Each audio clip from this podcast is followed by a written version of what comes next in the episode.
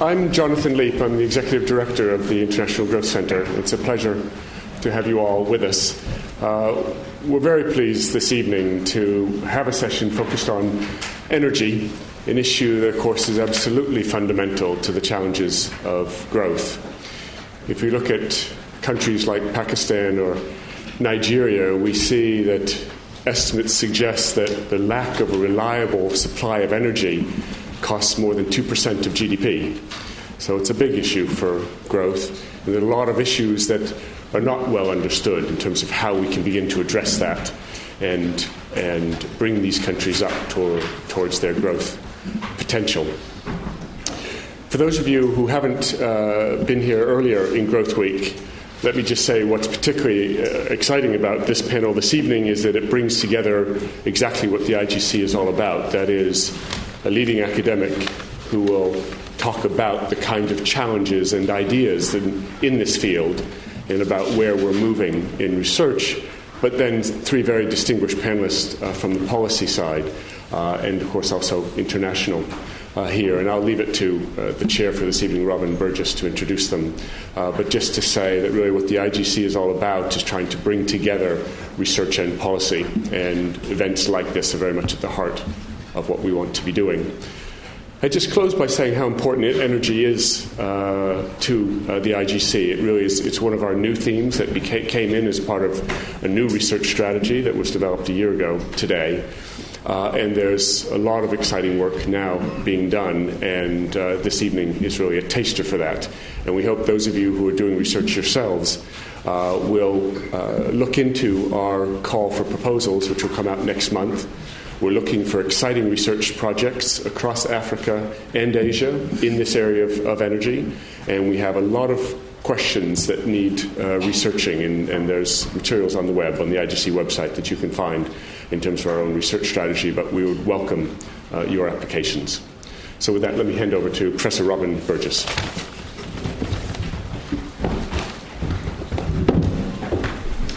Thank you, Jonathan. Uh, so, I'm Robin Burgess, I'm director of the IGC. So, um, we have a pretty exciting lineup tonight. Uh, let me begin by just um, talking a little bit about Michael Greenstone. So, I've known Michael for I guess, properly since about 2005 when we were both visiting the University of California, Berkeley. And what I can tell you is I'm going to just say two things about him before you know, going through the standard achievements. The first is that I kind of owe a debt of gratitude to Michael because it turns out that my first degree was in biology, and then I went off and did development. And I'd always want to reconnect back to environmental economics, energy, and so forth. And Michael really has been the person who's been instrumental in allowing me to do that. So that's the first thing. The second thing is that Michael Greenstone is probably the best environmental economists in the world. And I'll tell you why I think that. And it's a very uh, concrete metric. So I'm the, I'm the chair of the senior uh, recruitment committee for the Department of Economics at the LSE. So I try to hire professors to come and work in the economics department. And for some time, we've been looking for somebody in environmental uh, and energy economics. So, what you do if you're in my position is you call up all the top universities in America, like Harvard, Princeton, Stanford, and what everybody would say is, you know, say, we want to hire somebody in this area. And they'd all say, why don't you hire Michael Greenstone? And you'll say, well, we've tried. Uh, and then, and then he said, Any other suggestions? Well, not really.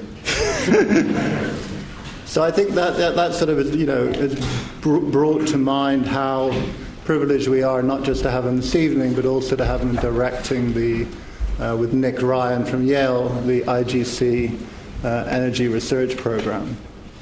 And I think the other thing just to, to mention is that energy economics, if you want to call it that, is really not a mainstream field within, within uh, uh, economics. And yet, it will sort of gather this evening, it's empirically incredibly important. So, it's one of those fields where the academic research has not caught up with the importance of the subject. In the US, anyway, it was always parceled off into these ag and resource uh, economics departments.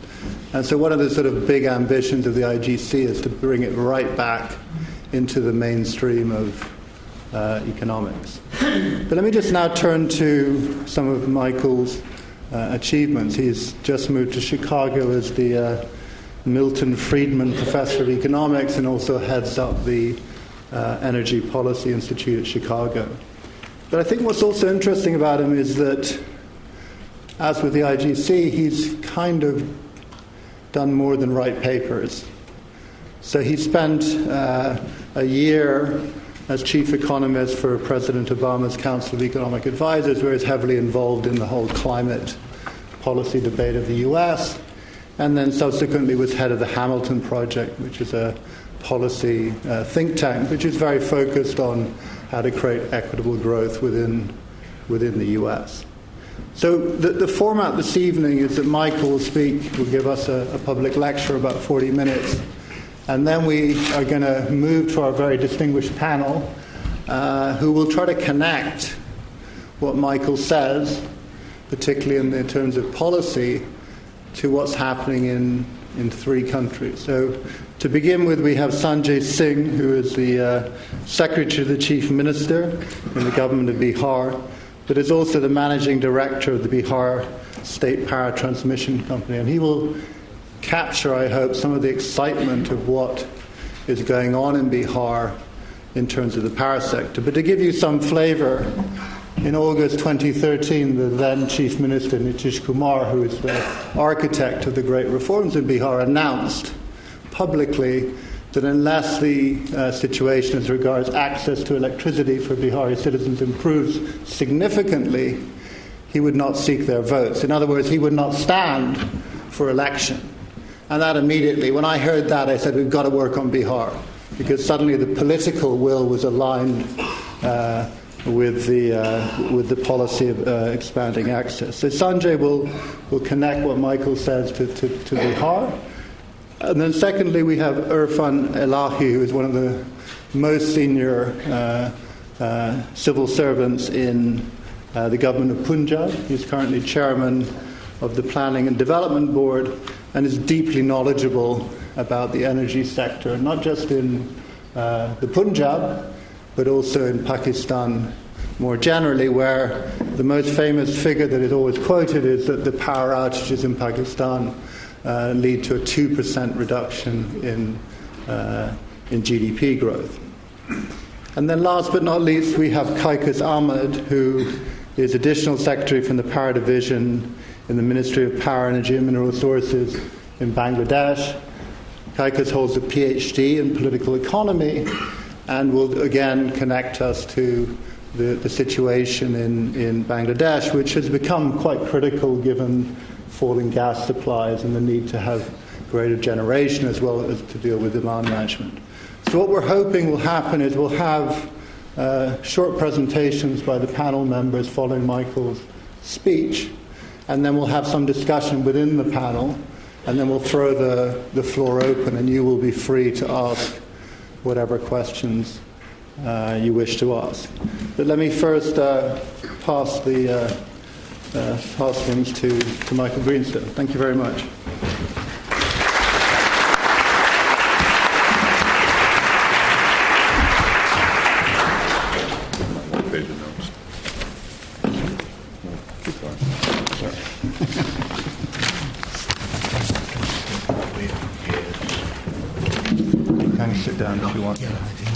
Thank you, Robin, for such a uh, generous introduction. Uh, I can only repay it.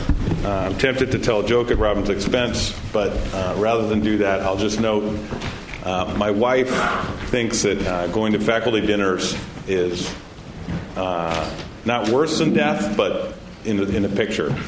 and when we got to know Robin and his wife Bronwyn in Berkeley, those were not just dinners that you want to avoid, but rather they, she was constantly, well, when are we going to get to see them next? Uh, and so uh, both Catherine and I feel uh, very fondly about Robin and Bronwyn.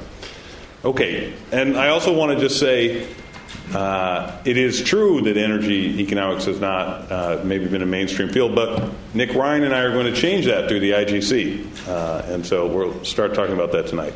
So let me, this will work. Okay, excellent. Uh, so, seven facts about energy and growth and some policy implications. So, I thought I would start with a picture uh, uh, following uh, the idea that a picture is worth a thousand words. So, I've divided the things. So, I'm a, I like numbers. Pictures make me uncomfortable, uh, but I do think pictures convey a lot of information, can convey a lot of information, uh, and I think this one is strangely captures most of the things that I want to try and get across uh, tonight. So I'll start with there's four things that I want you to be able that you can see that I want you to be able to see in this picture.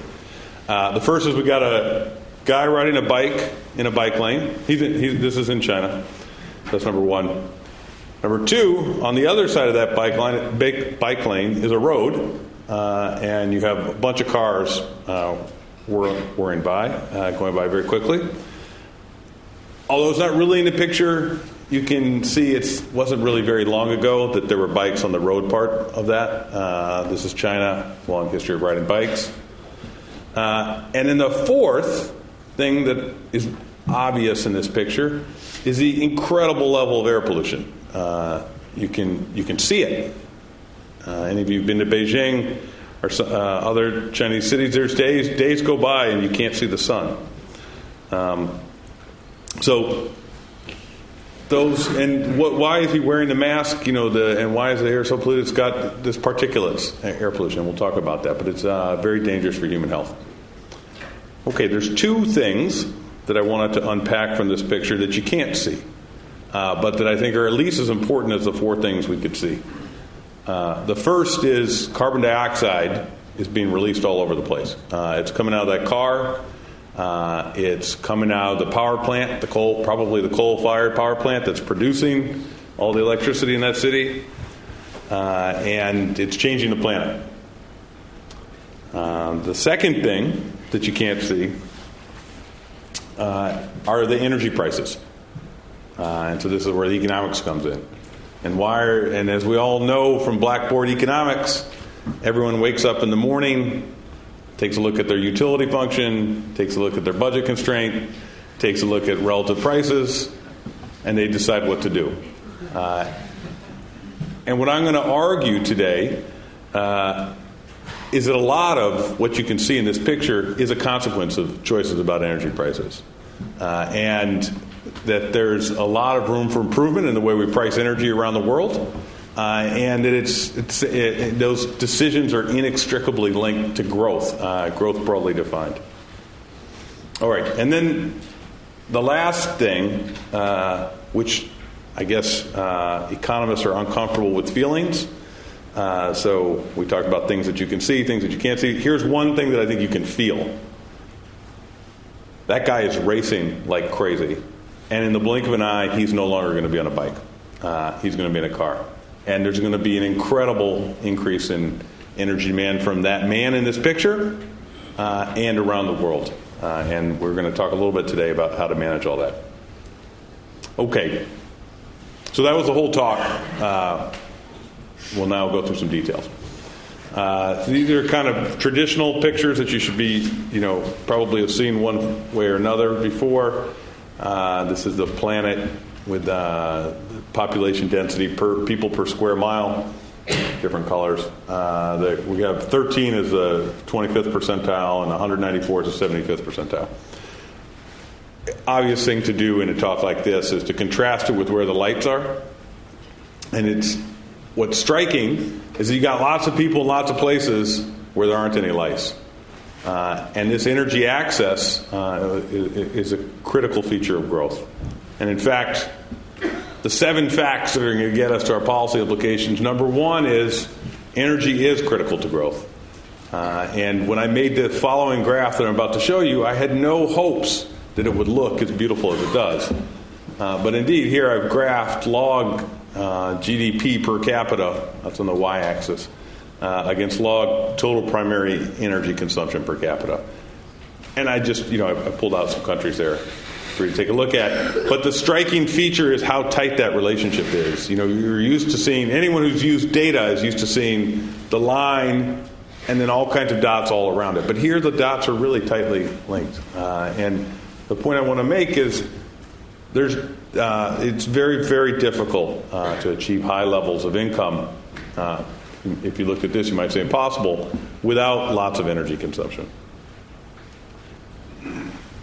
Uh, the second fact uh, to try and take on is that energy access uh, is a major problem around the world. We've looked at that already. We'll t- take another slightly deeper dive here.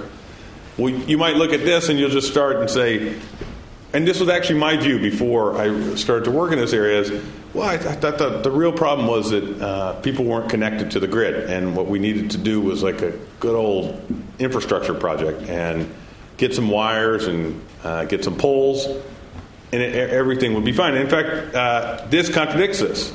You know, not everywhere, but in lots of the world, many parts of the world, there are lines everywhere. And depending on how you count it, even in areas that have incredibly low levels of energy consumption, there's lines. And so the problem is not that there's not lines, although in some countries that, uh, that is a problem. The problem is that people are not getting electricity off those lines.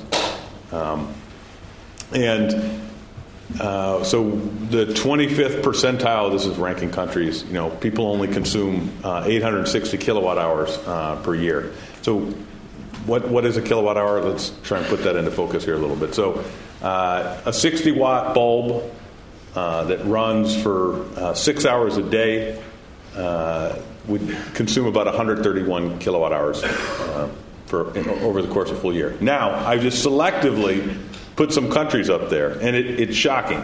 Uh, so the United States per capita electricity consumption is about 13,246. This might be a year two old. The United States has 312 million people. If you want to know China's electricity consumption, it's pretty easy. You just divide by four, uh, and that's about 3,000. Now, does China, does that man on that bike want to stay there, or does he want to have more? I, I think the answer is that he, he, would like to have more. And if you want to know India's uh, per capita electricity consumption. You can divide by four again. Uh, so India's is about one sixteenth uh, of what it is in the United States. Uh, in Bihar, a state of 100 million people, we'll talk more about Bihar. Average electricity consumption is about 122 uh, per capita. Uh, so the average person has less than one bulb six hours a day. Perhaps not surprisingly, uh, energy uh, consumption is projected to grow rapidly in developing countries in the coming decades. Here's uh, the percentage change in total energy consumption by OECD status. The blue line is uh, OECD countries. You can see between now and 2040, maybe there'll be a 10% increase uh, in energy consumption.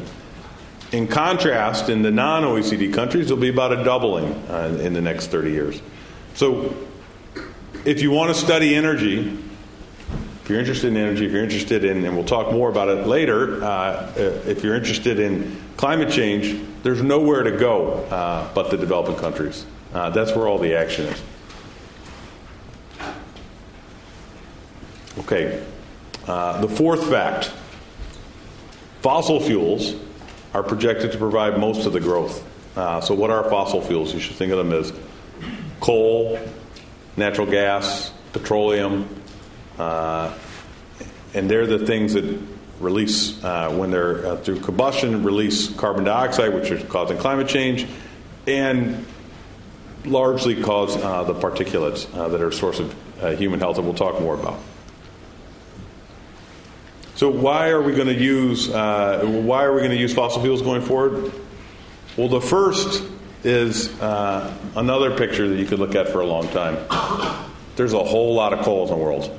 Uh, in fact, there's as much coal. There's coal further than the eye can see in this picture, uh, and coal, it turns out, was an incredible invention in terms of uh, finding an inexpensive way to produce electricity. And the world is just stocked with coal. The second uh, is a technology that was introduced or discovered in the United States within the last decade. And I don't, it has not made its, uh, there are reserves around the world, but it has not made its way around the world uh, in the way that it has in the United States yet. Uh, but something called fracturing. Uh, and I put up a, this picture of a traditional uh, vertical well Uh, this is in the Bakken Shale. It's in North Dakota. And the way you would drill traditionally is you spend several million dollars, uh, you drill straight down, you try and break into the rock horizontally, and you hope there's something there. And quite often, people hit dry wells. Uh, what fracturing did, or hydraulic fracturing, is you go straight down. It's got it's incredible technology. You go straight down, then you go over. I don't know how they do that with the drill, uh, and then you shoot water and chemicals in there, and you cause these fractures up and down all over around the little uh, around the drilling hole. Um, it turned out to be remarkably successful in shale rock uh, for recovering both liquids, uh, petroleum, uh, and natural gas. And in fact, uh, there's no longer much risk associated with drilling. There's some risk in how much you'll get out, but there's no longer much risk uh, that you'll end up with a dry well. Uh, the guys in the industry call it farming. And it's the most important change in the energy industry, I, I think, since uh, the advent of nuclear power in producing electricity. It's completely changed. Uh, it, it is a game changer. And let me try and put some numbers to convince you, around that, to convince you that that's the case. Uh, so the first is uh, this is from the U.S. Energy Information Administration. Uh, the red areas are assessed basins uh, with resource estimates, and the let's see, I guess orangish areas are assessed basins without resource estimates. So those are these are known shale formations around the world. Uh, thus far, we've really only taken advantage of these guys, uh, and they're everywhere. That means there's going to be natural gas everywhere uh, in ways that were completely unimaginable five years ago or even 10 years ago. And a lot more petroleum as well. So, what does it all add up to uh, if you want to do some accounting of how much uh, gas uh, and petroleum there is? I just listed here the top 10 countries uh, with technically recoverable shale oil resources and the top 10 countries with technically recoverable shale gas resources. And at the bottom, I added it all up. Looks like there's about 350 billion barrels of shale oil uh, available to be recovered. Currently, we consume about 32 billion. So that's like saying we have an extra 10 years of petroleum supply that just completely fell out of the sky uh, relative to five years ago. In the case of natural gas, we were completely swimming in natural gas, again, in a way that was com- unimaginable. Uh, if you add it all up, first of all, the U.S., which is exploiting it uh, like mad right now, probably has half the reserves uh, that China does. Now, China has not found a way to access them uh, yet, and there, there are some technical barriers, but I, I, can assure you that there's lots of guys from Texas who are in China right now uh, trying to help them figure out how to do it. And if you add it all up, there's about 70 extra years of natural gas. So, you know, when Barack Obama ran for president in 2008, there was all kinds of uh, a huge part of the discussion was energy independence uh, and, uh, you know, the, were we going to be beholden to the world for petroleum and natural gas? And indeed, we were building all kinds of import terminals for natural gas. In five or six years, that's completely turned around. We're now building export terminals to get rid of all the extra natural natural gas. Uh, and the discussion of energy independence is uh, largely moot. As you'll see, or if you, those of you who are climate change fans, uh, you'll you'll see that, you know, if you're doing the math here, this is the world's, and I'll try and make this a little more concrete as we go along, but the world's supply of carbon also went up by a lot, uh, and that's going to pose a challenge. So if we were to try and put some numbers or estimates around what does this mean for carbon emissions. Uh, here we've broken it out, just like you would see with the uh, energy consumption, broken it out. OECD countries are the blue guys, uh, and the non-OECD are the green countries. And you can see, really, I guess, between 2010 uh, and 2040, there'd be about a doubling uh, in carbon emissions coming from developing countries. Again, reflecting that most of the growth in energy consumption is expected to come from uh, uh, fossil fuels. Okay, so now I've spoiled these next two facts, but I think you knew them anyways. Why is it so relevant? Why am I talking about the fact that uh, the energy consumption growth that's going to come from fossil fuels? Uh, well, there's two main reasons, and the first is fact five. Uh, the first is that fossil fuels lead to high levels of air pollution uh, that shorten lives uh, around the world. And so we'll try and let me talk a little bit uh, about a paper I wrote with uh, several colleagues of mine. and this, this paper is, was published about a year ago. Okay, and what the paper does, so just to, uh, uh, you know, the challenge for empirical economists is often to find a way to infer a causal relationship uh, out of observational data. And so, what the, this paper did was take advantage of uh, that China has a, started a winter heating system uh, back in the planning period. It was established uh, in the 1950 to 1980 period. And that was a period when China was much less wealthy than it is now, and there wasn't enough money uh, to provide heating for the whole country. And so, somewhat capriciously and arbitrarily, they drew a line across the middle of the country, uh, which follows uh, the Huai River. That's roughly the zero degree line uh, in January. It doesn't above it goes below zero C, and below uh, south of it doesn't in January. Uh, and what they did is they installed all kinds of uh, boilers to provide heating, and they were all powered by coal. That, and that policy operates during winter from uh, roughly November 15th uh, to March 15th. In fact, the policy is still in place in many northern cities. And, uh, uh, the only thing that has changed is that in the South, it's no longer uh, heating is no longer forbidden, but for a long period of time was forbidden. And indeed, I went. I once gave a lecture in January, February in Chengdu, which is a southern city, but very uh, near. Uh, but it's south of the Huai River, but uh, at the same time, uh, very close to it. And all the students were wearing winter coats. Uh, there was no heating in the building. Okay, and the key thing again is that the coal for these boilers uh, was heavily subsidized and most frequently provided for free. Uh, and so, indeed, you would have here's pictures uh, of residential chimneys. and the yellow line there is the Huai River. again, places to the north were granted this free coal for their boilers for winter heating, and places to the south largely didn't have it. Uh, and the idea of this paper is to compare the life expectancies of people who live just to the north versus people who live just to the south.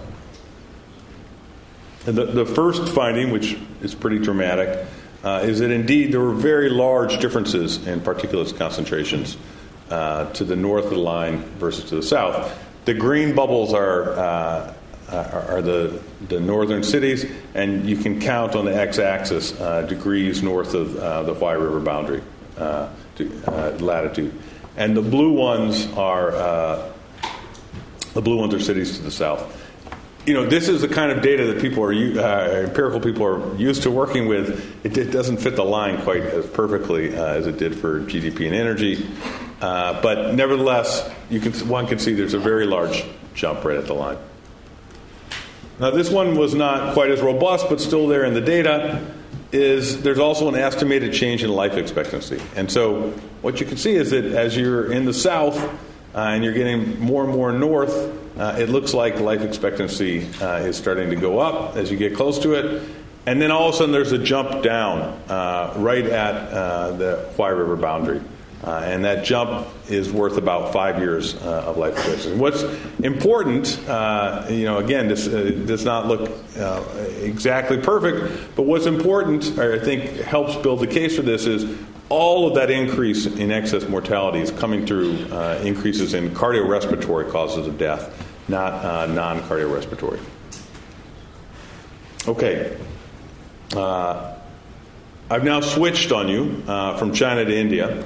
Uh, and I just want to highlight why did I do that? Well, that's because air pollution in India, China's not the only country with air pollution problems. Uh, and here's a picture of India where there's very high levels uh, of particulates concentrations as well. Uh, and in fact, one can, using satellite images, come up with estimates of uh, global PM 2.5 concentrations. So that's just a form of particulates. Uh, in this case, red is bad. Uh, you can see the north of China. Uh, you can see the northern ring of India. Uh, and you can see other places in Asia with very high levels. Uh, you can also see high levels uh, in Africa and parts of uh, South America. What, so, what, what, I wanted to try and make this risk concrete, I put together with some colleagues a couple numbers. Uh, so the first is well, so how bad was that increase, uh, that decrease in life expectancy in northern China? Uh, if you compare folks in northern China to southern China, they're losing on they're losing in the process of losing about two and a half billion life years. It's about five years per person. There's about 500 million people there. Now, the levels are very high in the south, too, so there's probably some impact on people in the south. But people in the north of China, relative to people in the south, are losing about uh, two and a half billion life years. Uh, we did a similar exercise uh, for India as well. And there, the idea was to just take those estimates from China uh, and uh, extrapolate them to India. And there, the exercise was suppose we brought every place in India that exceeds India's national ambient air quality standards, which are denoted right there, and brought them uh, down to the level of national. So, brought everyone into compliance with what India's standards were.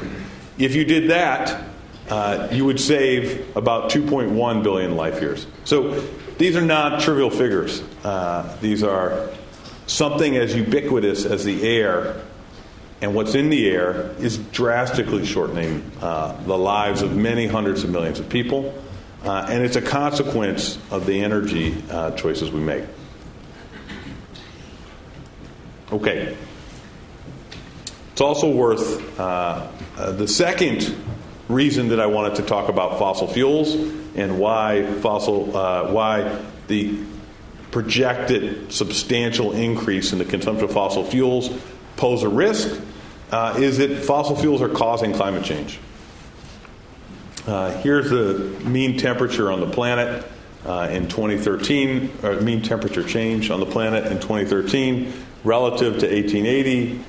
Uh, it's not completely visible, but you get the idea that the red areas are having, I think, up to 2 degrees C uh, change so far, and uh, the yellow area is smaller, and it's understood that at higher latitudes uh, there's going to be there's hi- higher changes. If we wanted to go further out, here's the predicted change in global temperature based on six scenarios from the IPCC. The blue line is uh, the meaning of those scenarios, and under a, this is under di- different assumptions about the degree of climate uh, of CO2 mitigation that the world will engage in. But what's striking is the planet's going to get a whole lot hotter.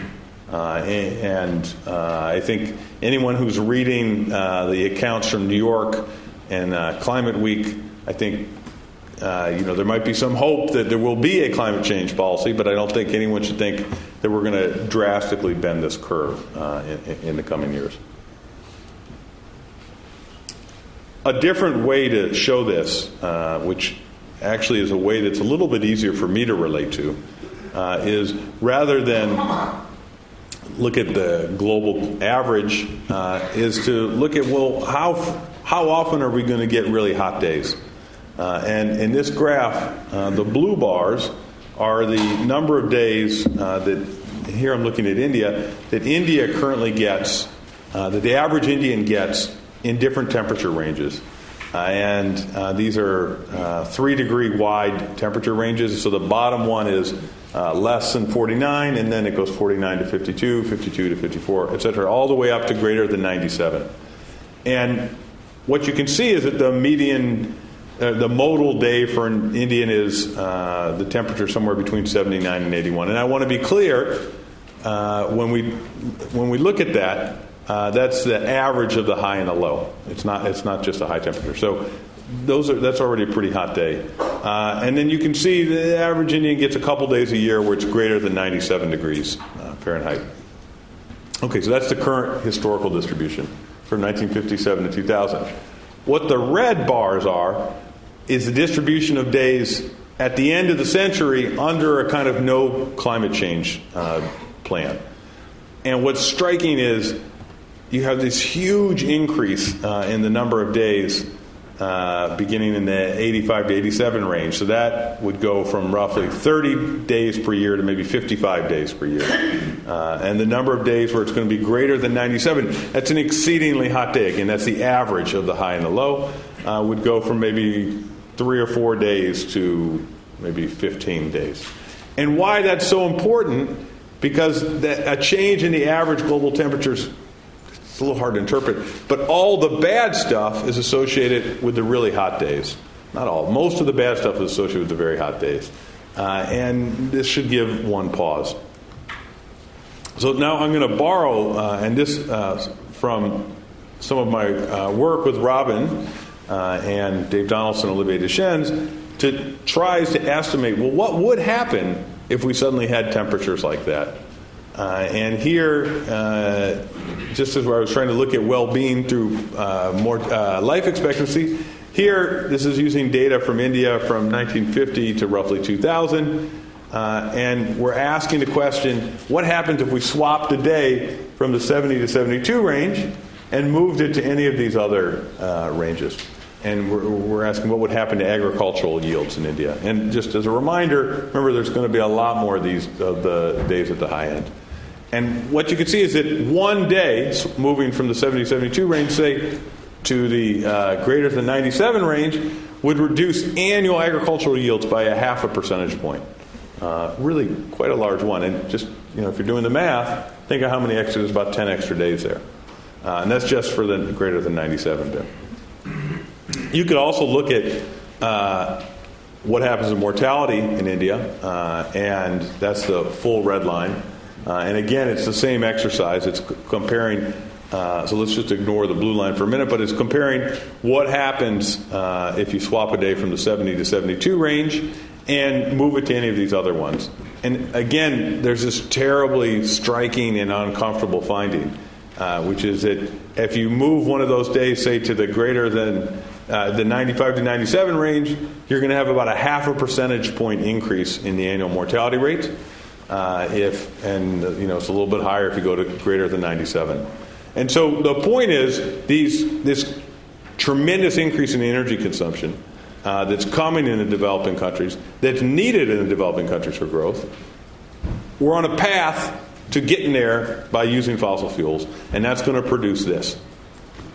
Um, it's also worth noting. So why is it going to produce that? Uh, I like to I like the way I like to say this uh, is it the world's history of leaving valuable resources. Let's call them hundred dollar bills. I guess we're uh, in the uh, UK, so we should say hundred uh, uh, hundred pound notes buried in the ground. The world's history of that is a very very thin book. Uh, it just doesn't happen. and if you want to know how much we have to leave in the ground this is a back of the envelope calculation. Uh, uh, the height of this is uh, gigatons of CO2. Uh, if the scientists are right and we shouldn't go above 2 degrees Celsius, uh, then we can spend about a, a thousand gigatons of CO2. Uh, we've already used some of this, some of that thousand already, but not a whole lot. And what's the problem? Well, the problem is we have 3,600 gigatons of that already, uh, you know, technically recoverable. Uh, and so, just to hold the two degrees, you know, it means all of this, all of these fossil fuels. Someone is going, all of us, not someone, all of us are going to have to leave them buried in the ground. And, you know, this was my estimate, but I think this is the gain from fracking uh, so far. This is uh, what has been unleashed, uh, you know, dropped into the system as further stuff that can't be used if you want to stay uh, below uh, two degrees. Of course, it could be used if we had some kind of capture program in place, but that's not uh, that's not technically feasible at this point. It's also important to note that uh, restraining climate change is going to have to be a global project. I made this graph a couple years ago. Uh, it's actually increasingly irrelevant. Uh, it looks at uh, you know a time path of emission of uh, atmospheric concentrations of uh, uh, CO2. That's the dotted line, and this was back when the U.S. was by far the biggest emitter. if the U.S. adopted something like it promised in Copenhagen or something like there's been bills about in Congress that haven't passed, to be clear, uh, you know, it would bring down atmospheric concentrations to here. Uh, everyone's going to have to be in on it. There's just no doubt about it. Uh, you know, currently, I think China emits more than the EU and the United States uh, combined. Well, what will we be asking developing countries to do? Uh, so, under a program, like let's not, I don't want to get too caught up in the technical details here, but this is China's emissions trajectory under a kind of business as usual scenario where it didn't do any, where it just kind of didn't engage in any carbon policy.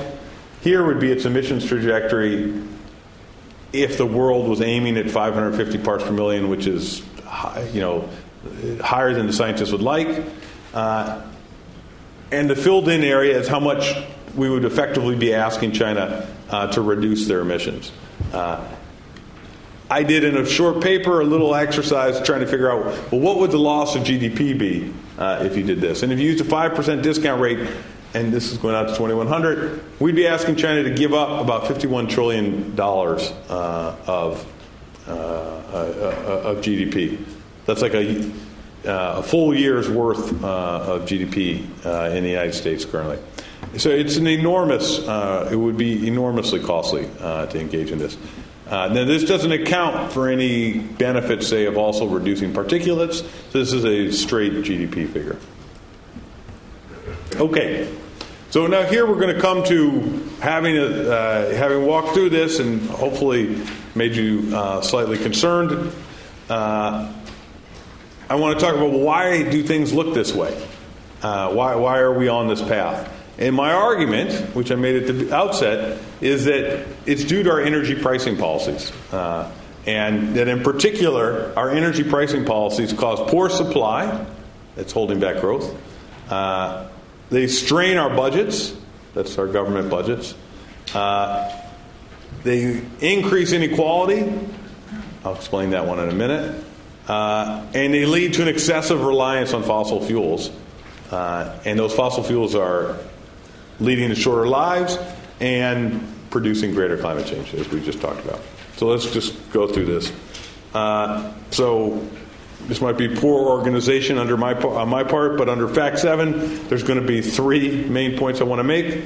Uh, the first is failing to correct collect the revenues uh, that are so failing to correct the charges. Quite frequently, distribution companies, in particularly in developing countries, send guys a bill, and people only pay either don't pay it or they pay some portion of it, and that loss in revenues, my argument is going to be, causes really low levels of supply. So think about running a business where uh, every time you sold a product that costs a dollar, you got back 50 cents It's going to be very, very hard to stay in business uh, like that. One does not even need a degree from the LSE for that, uh, to understand that. So let's just take a look at this. Uh, repayment rates are really low in developing countries, and that leads to kind of a circular debt, uh, which, and that circular debt, uh, there's many, there's many steps along that circle. Uh, but the vicious circle. But it starts with the distribution company provides electricity, the household doesn't pay for it. The distribution company is now on the hook for the electricity they bought. Uh, w- one way or another, they go to the government and ask the government for it to be backfilled. So it has to be backfilled. And who pays for it in the end? The people. Uh, they pay for it through taxes. Of course, it's not the people who use the electricity. Uh, it's just regular taxpayers. Uh, and that's a really tough way to run a business. And the consequence is uh, that when one adds up the total electricity transmission and distribution losses, uh, which includes some technical factors, uh, you can see there's really high rates uh, of these losses. Uh, so in OECD countries, it's about 6%. Uh, you know, according to the data I was able to get, in Pakistan, it's maybe 17%. In India, it's 21%. Uh, in Zambia, it's maybe almost 23%. Uh, and this uh, makes it very difficult for the distribution companies. And the way they handle that, this circular debt, is they restrict supply. If you know you're going to lose 50 cents every time you sell something that costs a dollar, you just sell less of it. And I, you know, this is, does not meet the standards of evidence that we always strive for uh, in academic settings, but I found this in this really a compelling graph uh, and at least suggestive. And on the y-axis, we've got kilowatt hours of consumption per capita. That's the so remember the United States uh, average kilowatt hours uh, cons- uh, consumption per capita is about 13,000. That's our Mr. Blue Dot. Uh, and then on the x-axis, we've got aggregate transmission and distribution losses. And what's striking about this graph is that once you get above a certain level uh, of aggregate transmission and distribution losses, it's, you don't see any countries, uh, to first approximation, who have very high levels uh, of consumption uh, per kilowatt hour. Now, there's a lot of factors going on at once here, but it strikes me that there's something there. Uh, and the common sense uh, that it's very, very difficult to run a business when you only are able to charge half or 80% of what the cost is of producing it. All right. The second part of the pricing problem is that energy subsidies are really huge. Uh, and although they're often explained or uh, motivated as a way to uh, engage in redistribution, they do a very bad job of targeting the poor. Uh, and so this is a busy graph, but for a bunch of countries here, on uh, this axis, we've got uh, the consumption subsidies uh, for energy. So you would read this as Iran spends about $80 billion a year on subsidies. And then the red dot, which can be read against this axis, is that as a fraction of GDP. And it's astonishing. That's for Iran, that's like 15% of GDP. Uh, and I've lined up uh, uh, the, the, countries here. And you can see that uh, a lot of countries have very, very high levels of these subsidies as a share of GDP. Now, as GDP, percentage GDP, it's always a little bit hard to know what that means. So I figured I would take the ratio of the energy subsidies uh, to what they spend on uh, the military. And you can see this is another way to show really extraordinarily high levels of subsidies for energy. Uh, in Iran, it's uh, seven. The ratio of energy subsidies to military expenditures is seven to one. Uh, Bangladesh, it's four to one, uh, and you, you, can read uh, your, your, favorite country there. Um, it totals about $600 billion uh, that the world spent on that right now. Now, how much of that actually makes it to the poor guys who are maybe not in the back of people's minds, but certainly on the public face of it are often uh, the people who are touted as the guys who are going to benefit the most from this. Uh, and it turns out when you break it down by natural gas, only 6% of those subsidies make it uh, to the uh, in, in, uh, to the lowest 20% income group, about 9% in electricity, and about 10% in gasoline. Uh, so here's a very, very expensive thing that governments do They cause energy prices to be really low, uh, strains their budgets, and actually exacerbates inequality by giving rich guys, relatively rich guys, uh, something that you don't give to poor guys. Okay. And then uh, the third part of our energy pricing policies that poses a challenge and helps to, I think, create uh, the problems that we are having is that we don't price pollution, uh, and we don't, uh, so let's call it air pollution, particulate pollution, uh, and we don't price climate the, the climate damages associated uh, with the release of CO2. And that, returning to our earlier theme, favors fossil fuels. So, this is some data from the United States. Uh, here's the production cost of fossil fuel based electricity. This is uh, evidence of what I was saying earlier. Uh, it costs, from an existing coal plant, it costs about 3 cents, 3.2 cents to produce a kilowatt hour. A new coal plant costs more because of regulations that uh, require them to install pollution abatement equipment. A new natural gas plant is about five and a half cents. And then you get to the zero carbon or uh, very low uh, uh, carbon and or particulate sources of ener- energy. And you can see those are two, three, sometimes even four times as expensive. And so that's constantly pushing us, pushing the world uh, to choosing fossil fuels. Now, what would happen if we actually priced uh, what economists like to call externalities, the particulates that comes from using fossil fuels and the changes in climate? You'd have a completely different picture. Uh, this is the United States. It's going to differ depending on each country's resources, but at least in the United States, suddenly the coal plant that was, you know, you couldn't stop running is now out of the money. Uh, and it's not just that. Uh, a new nuclear plant actually looks like it might be competitive with coal. Uh, we'd still use a lot of natural gas. Uh, and these distorted prices are leading us to choose fossil fuels. Okay, so let me try and uh, wrap up here. So I think there's three policy implications that come out of this. Uh, and as I said, they were all foreshadowed by a picture of uh, this guy riding his bike. I think this is Shanghai, but I'm not quite sure, and somewhere in China. Okay, the first is there's a virtuous circle between uh, repayment rates, energy supply, and growth. So, whatever you're charging, if you're able to collect it, uh, that helps increase supply, uh, and that helps with uh, ultimately uh, with growth. Um, I think there's potentially very large benefits uh, to countries finding in- ways to increase uh, their repayment rates. The second is, and that's, that's the repayment rate for whatever it is they charge. Uh, the second is energy subsidies are expensive uh, and they exacerbate uh, inequality. There's really a excellent opportunity uh, for countries to replace these subsidies with direct redistribution. Um, as advances in technology have produced, like the UID in India and uh, mobile banking and all kinds of things like that, one can target resources to the people you intend them to go to, uh, and then achieve whatever redistributive uh, goal the country had while pulling these huge subsidies uh, off of their budget.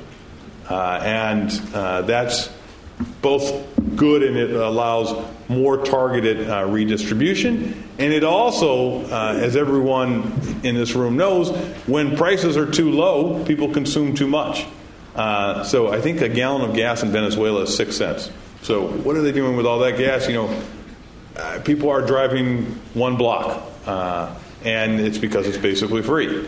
And so getting rid of energy as a way to subsidize uh, poor folks, you can achieve that redistributive gain while at the same time bringing in energy prices up to levels that better reflect uh, their costs. And then uh, the third policy implication is that pricing energy based on the full social costs uh, offers opportunities uh, to improve health uh, and reduce the rate uh, of climate change. And so that means building in uh, the damage, the health damages from particulates into the pricing of fossil fuels, and building in, uh, if countries choose, so choose, building in uh, climate damages. Okay, uh, so let me conclude though. Uh, one of the wonderful features of the IGC uh, that Robin and everyone here has helped build is this interaction between research and policy. Uh, and so that was great. I gave three policy recommendations. They're at a super high, they're at a pretty high level. Uh, and I think the challenge for us, researchers, the IGC, is to find ways to take those and tune them to the particular setting of different countries uh, and produce research that ta- turns these high level ideas uh, into practical policy. And so, indeed, I think that's what we plan to talk about uh, on this panel, uh, and then we'll answer some questions. But that's uh, this was my presentation.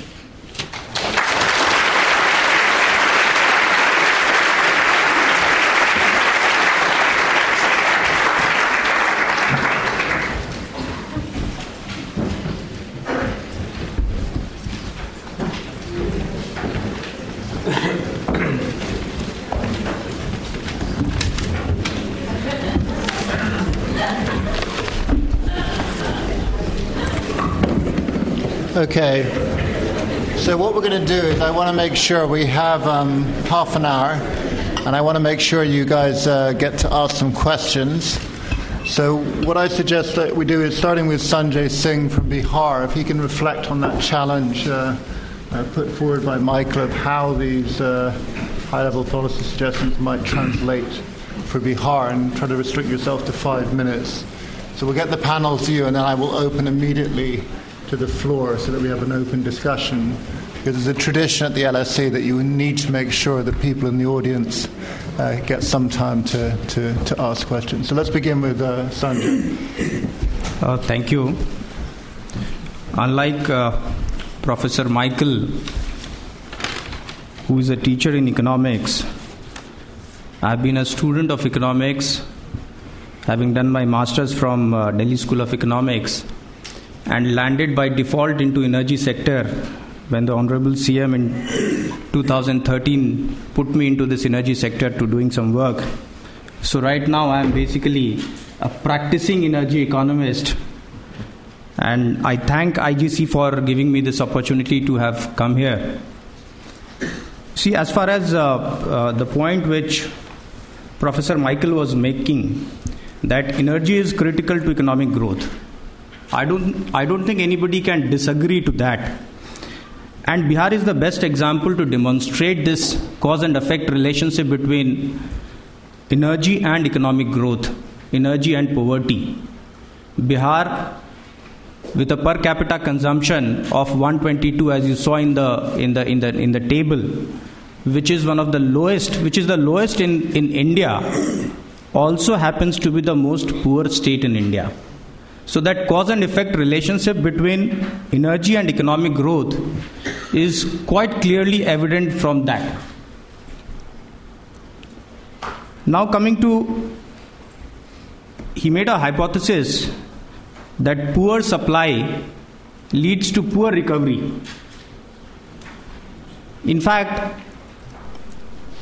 when you are comparing poor supply and poor recovery, you were comparing only the developing countries. It would be interesting to see what is the trend in the developed countries. In fact, we in Bihar have started with a clearly with a, with a completely new philosophy. Poor recovery is not is because because of poor supply.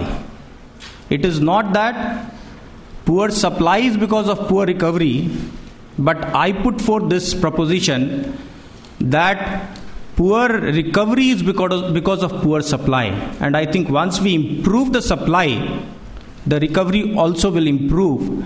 And when we compare the developing countries with the developed countries i can you can clearly see that relationship. You increase the quality you improve the quality of supply your repayment will automatically increase. It will improve. That was one point which i wanted to make. Quite often we, we start with this assumption in the in the in the energy sector that you know poor recovery leads to poor supply. Poor supply leading to an, uh, again poor recovery. I think i don't agree with that. Coming to uh, uh, uh, uh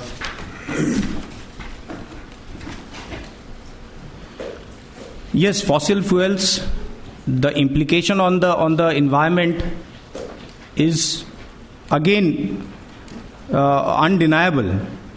But, but I have two, three points to make in this regard. In India, what we have is we've started with this regulation of renewable power obligation.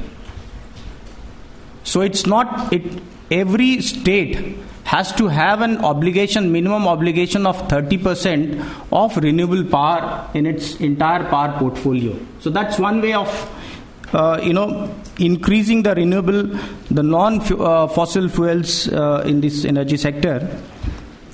There is a when we talk about pricing for this pollution created uh, implication on the environment, there is a question on whom do you load this price? If you look at the map of uh, India, it was the northern and the eastern part, which is basically you showed as, as the red area this is the area which is actually generating uh, uh, electricity. The, the generating units are located in this area. Now, whom, on whom do you load that price? do you load also on the area which is paying for it? That's a very important question. We'll have to, before we you know, load this price, uh, uh, we'll have to answer that question also. In fact, in India, we are having this dilemma. The states which are located in the northern part of India, eastern part of India, they say that we are generating electricity at the cost of environment in our area, whereas the electricity which is being generated is used in the other part of the country. Therefore, how do we load that price? Yes, we have the developing countries, we do have the problem of access. Uh, uh, a classic example is Bihar, where almost 40% of the households do not have access to electricity. We are trying to improve upon the situation. But here again, we have a question.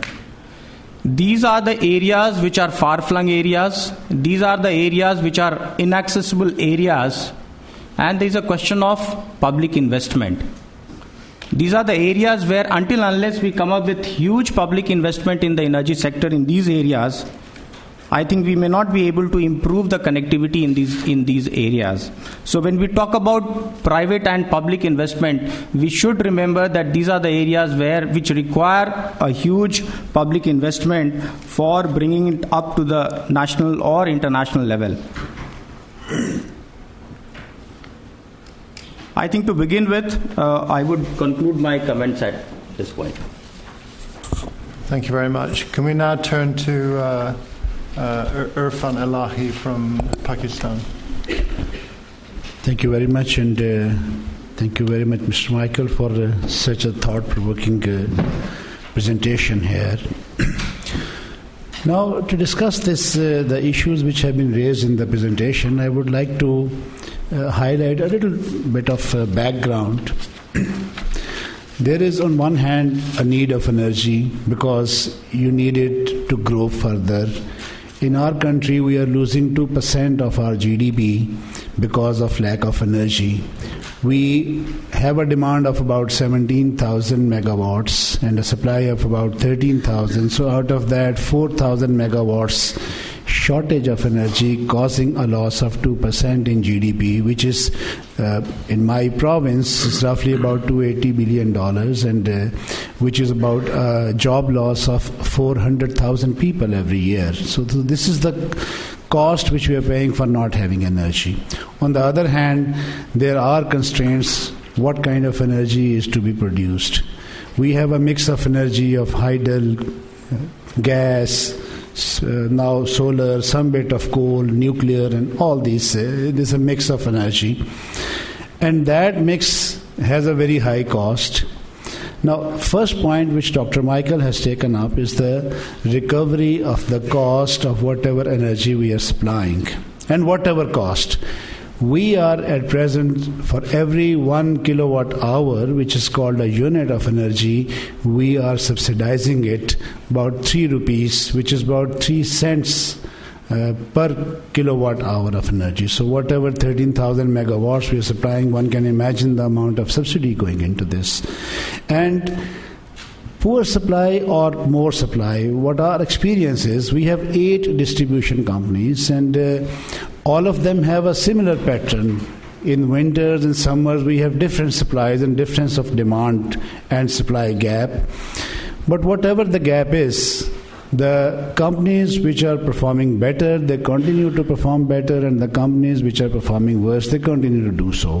Which means that maybe the poor recovery, the reason for poor recovery lies somewhere else and that somewhere else could be a poor regulatory regime, uh, lack of monitoring, and political will to recover from all who are using the energy. So, I think if we concentrate there, then at least we'll be able to recover at three cent less the uh, cost of energy which we are supplying. The second question uh, came up regarding subsidizing it. I totally agree that the regime of subsidy uh, subsidy is what? It's a pro, pro, poor initiative. And of course the studies have shown that poor get hardly any uh, uh, any share in the pie maybe in our country it's about 12% of that because we have slabs for subsidy. If you use 100 uh, units per month, so you have a different rate. If you use 200, it's a different rate, and 300, it's a different rate. But ultimately, anybody who is using 4,000 units per month, he is also given the advantage of those slabs. So, so that is why the subsidy, the incidence of subsidy, uh, hardly goes to the poor. So just the uh, actions or corrective actions in regulation of this subsidy would probably or should uh, get rid of this problem, and it is more targeted towards the poor uh, and, and, and the uh, rich people they have to pay the full cost.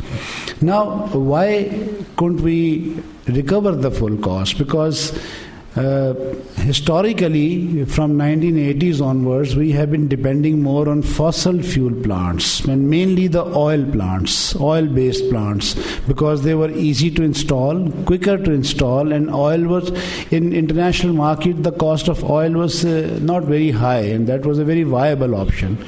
But at this particular moment, for our countries who are importing oil, who are net importers, fossil fuel, in fossil fuel, oil is a very expensive option. And just to give you an example, we are uh, this oil-based plants are costing 18 cents per unit to us. The gas is costing about 5 cents per unit. Solar is costing 17 cents. So, this is the kind of uh, uh, amount which we pay. Hydel is costing about 2 cents a unit.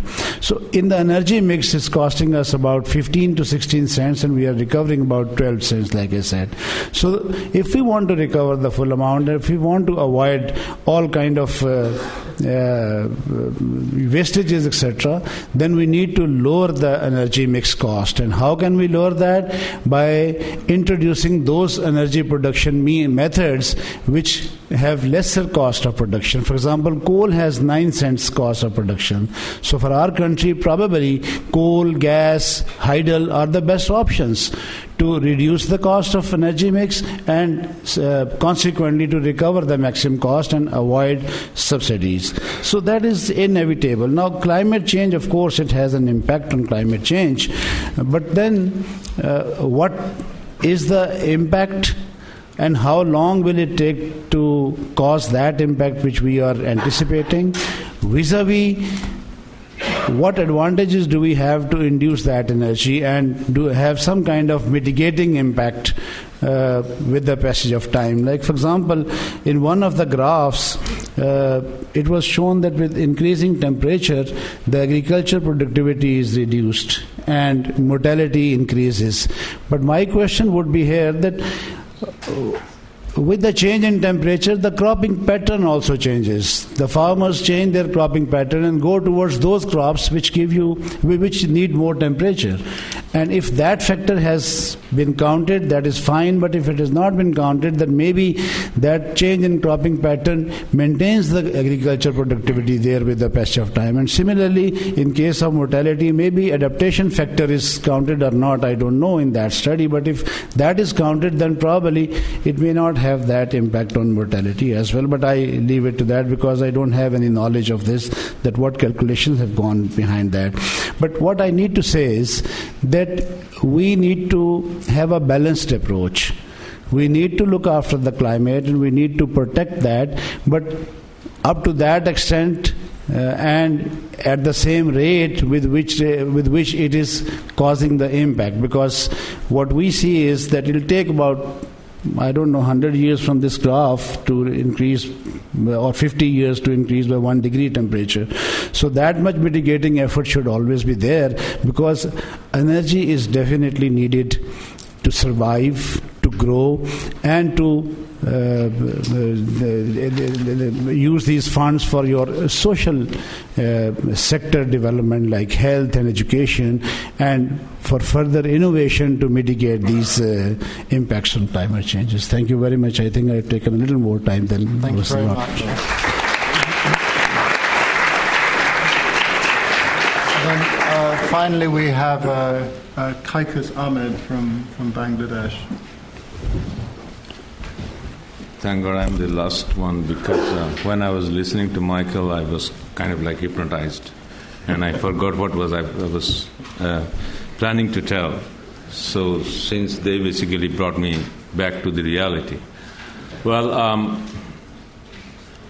energy, if I give you a you know, a practical example, the need for energy is one of the, if I give you a very uh, political answer in that, in a sense that, you see, we had a very farcical election, you know, uh, everybody knows. And one of the reasons, you know, that government is surviving is the progress they made in energy.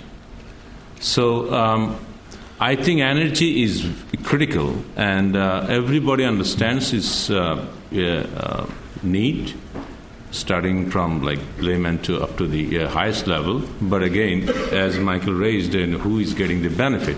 However, just to um, give you a, a you know um, simple idea about what I just want to give you the you know Bangladesh perspective is you know we are growing faster and um, we are also um, you know, mechanizing in agriculture, starting from the agricultural mechanization up to the, you know, um, manufacturing. So that requires energy. But the thing is that what can we do? At the moment, as I think, uh, I mean, our case is also the similar like Pakistan and I think uh, Bihar, and especially Pakistan, you know, we focused mostly on fuel, which was easier to implement, uh, uh install quick, but it is very expensive. Now we are focusing too much on coal, which is again very risky in the sense that we don't have enough anything. I mean, we have very little, but um, we are uh, depending on uh, mostly on um, imported coal. I just give you one uh, example that we have in our plan. Is now our uh, 89% of our power, power, generation from gas, and we are running out of gas. Uh, to the best of our knowledge, we don't have enough. And uh, 3.53, around 4%, I think, is coal based. Now, what is our plan? Our plan is, again, for coal, is going to be um, around more than 50 percent on coal. Again, again, as per your demonstration, it is again a killer, you know, uh, machinery that we are going to implement. Now, if we want to consider that, well, that is causing pollution, then we have a common sentiment in uh, Bangladesh because in the uh, climate change arena, uh, I think all of you know that Bangladesh is the worst victim. And uh, anyhow, people in Bangladesh has an idea that, well, the world is basically victimizing us, but we are planning to victim ourselves very soon too. So they are, they are, you know, um, they are asking some sort of like, you know, uh, the world, since they have created this, you know, and, uh, you know, situation, they are going to rescue us. I think this is where some sort of like you know research and practical research is needed to identify that we have to solve our problem maybe you know global alliance can help us but they are not going to rescue us so um, i think this is one of the um, points that I wanted to raise. And um, we, are, we have focused too much, especially nowadays, I think we, in developing countries, we are focusing too much on generation, that means increasing supply. But there's a high potential if we go, you know, uh, consider the demand management side because there are lots of means or ways that we can reduce our demand through efficient energy use. And in Bangladesh we are focusing on that. But again these are the sort of like exercises in academic arena we are not being able to uh, well we are developing a master plan on that but I am not sure why, I mean, at the end, what Michael has pointed out is that how can we bring this into practical, you know, uh, policy adoptions? So I just wanted to say is that all these things are very much important, but the thing is that sometimes we fail to consider some of the you know issues, economic issues, as you know, uh, all of us deal with economics here. Is that you see, as I pointed out, is almost 80. Uh, I always forget how much. I mean, majority of our production is now based on gas. Now, there is an opportunity cost of providing gas like we have built fertilizer factories, which is eating up our gas, and whether that was most efficient or not. So, the point I want to make here is that there are issues, certain issues that we can consider, and at the end, I think there are practical solutions that we might find but again, these are the issues that we have to uh, deal with seriously. And uh, the lastly, I wanted to point out is that we were discussing before is about developing a regional market like uh, India, Bangladesh, Bhutan, Nepal, we are very much near to each other, and we know that the clean energy is hydro energy and it is also cheap and Nepal and uh, Bhutan has high potential and their demand is quite low. And we are planning to you know import. And recently actually we proposed to Bhutan and Nepal that we are going to invest there. And uh, you know uh, they can satisfy their own demand and also the, if they can uh, export the excess you know uh, production to us. So this is one thing that we are trying to develop I hope since we are serious, and then we can also find a solution because, you know, as a human being, we are quite intelligent, and at the end of the day, we come up with better solutions. Thank you very much.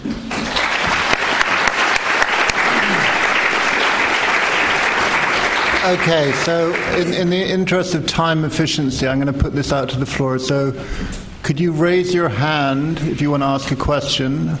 Unfortunately, we're going to only have space for three questions, and then I'm going to give the last word to uh, Michael. So, first, the gentleman uh, up on the aisle there. Could you say who you are uh, before you and wait for the mic? Um, thank you. I'm Shadrach Nyakun. I work as an energy economist for the UK National Grid. And um, I do have um, a contribution and then a question. Um, there's every evidence of the very strong link between energy growth and um,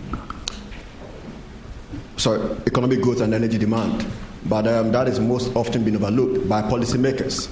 Um, and so, what happens, particularly, um, that when economic growth is kind of expanding, um, policymakers don't really pay attention to trying to look at the potential impact will have on energy demand to be able to map out possible supply scenarios to deal with that.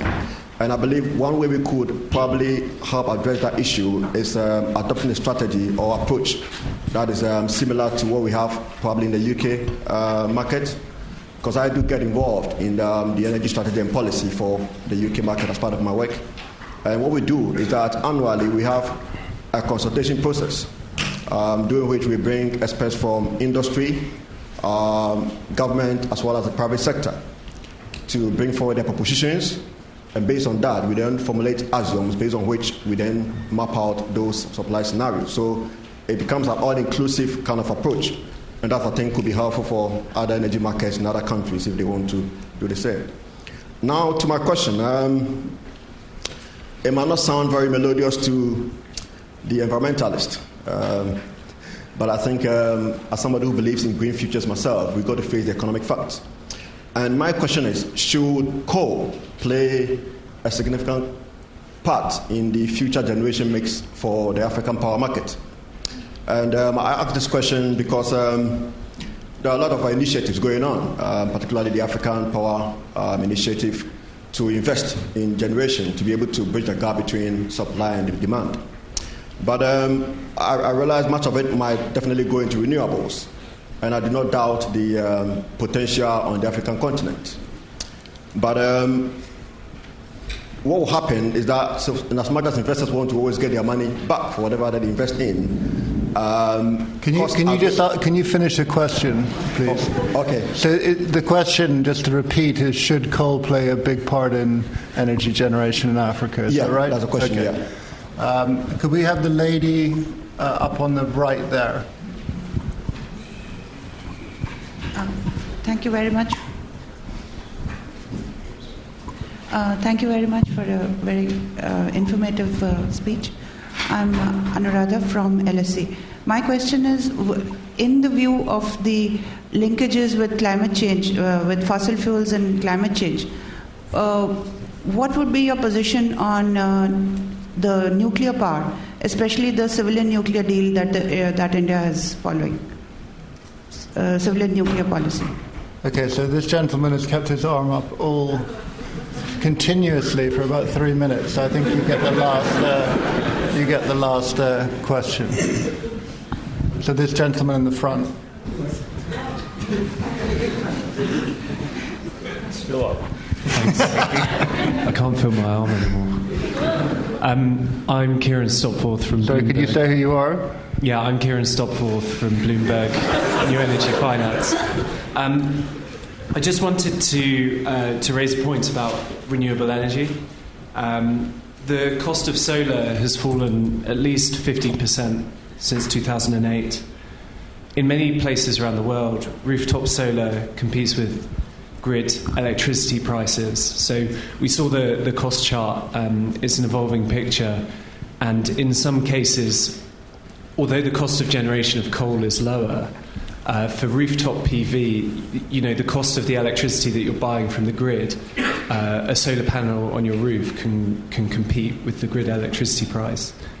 Um, for the world that doesn't have access to, to energy, distributed solar could be a cost competitive solution um, that doesn't rely on building out the grid. And there are a few companies like M-KOPA and Azuri Technologies. So M-KOPA has installed uh, 80,000 solar home systems across East Africa.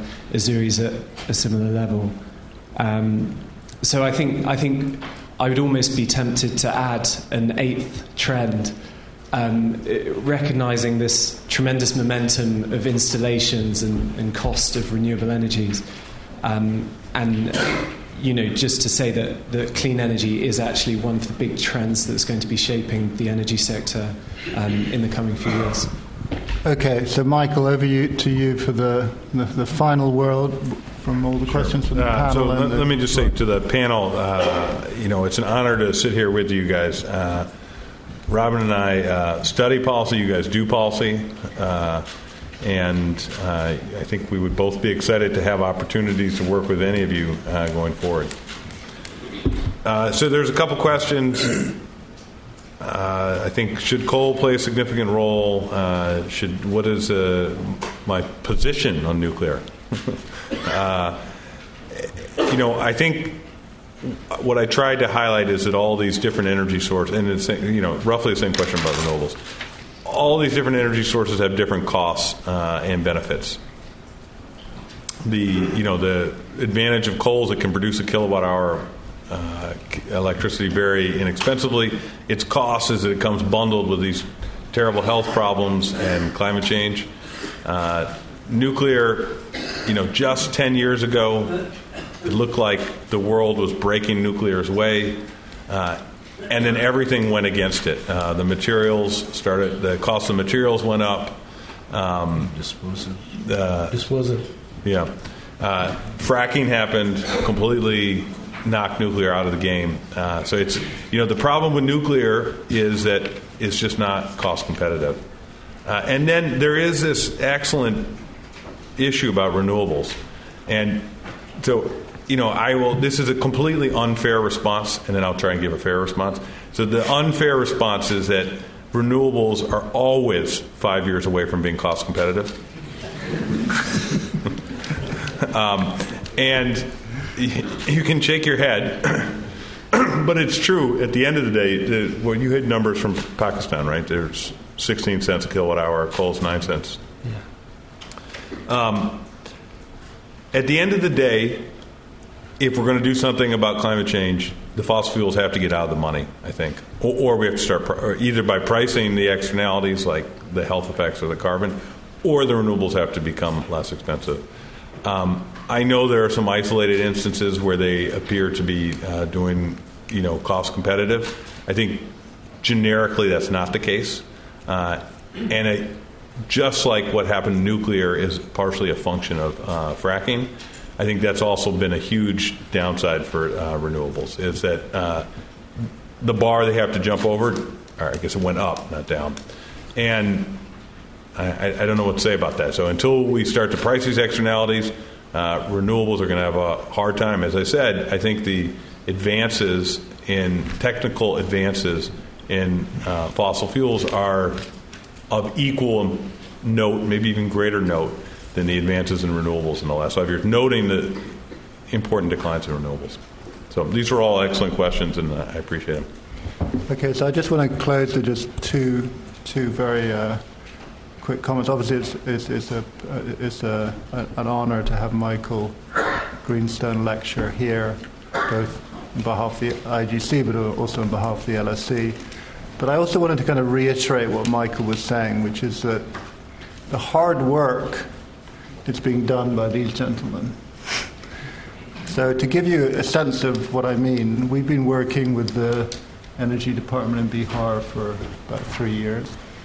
And uh, Sandeep Poundrik, who's also an IS officer, was Energy Secretary uh, before, and, and more recently Amrit Pratyaya. When they started to raise prices and make people pay for the electricity, the commitment was such that they actually had officers who were implementing these changes taken hostage. So there was an elite military compound, and they'd never paid their electricity bills. They told you, you have to pay your electricity bills. They were not happy. So they're really facing, you know, extreme pressure because, of course, when you haven't paid for something for a long time, paying for it is extremely painful. But it's a mark of how important this is viewed within uh, Bihar that they've overcome those pressures and are continuing, you know, with with those uh, with those reforms. So if I, think, I could intervene, Robin, yeah, and it takes that kind of leadership to see the long run growth potential. Yeah, that's the name of it. So going back to the IGC and sort of the model, we've spent a, a few hours with Irfan Elahi today, hoping to get some work going in Pakistan, and hopefully we'll get some work going in, in Bangladesh at some point. But it's really to open to you guys that we're open. This is not a big area within economics, but we very much want more research going on here, including in the areas that have been mentioned on you know, alternative sources of energy and so forth. So I'd like to sort of close by thanking the panel for their illuminating remarks, and finally to Michael for giving us a sort of tour de force through the, through the field of sort of energy and growth. Thank you very much.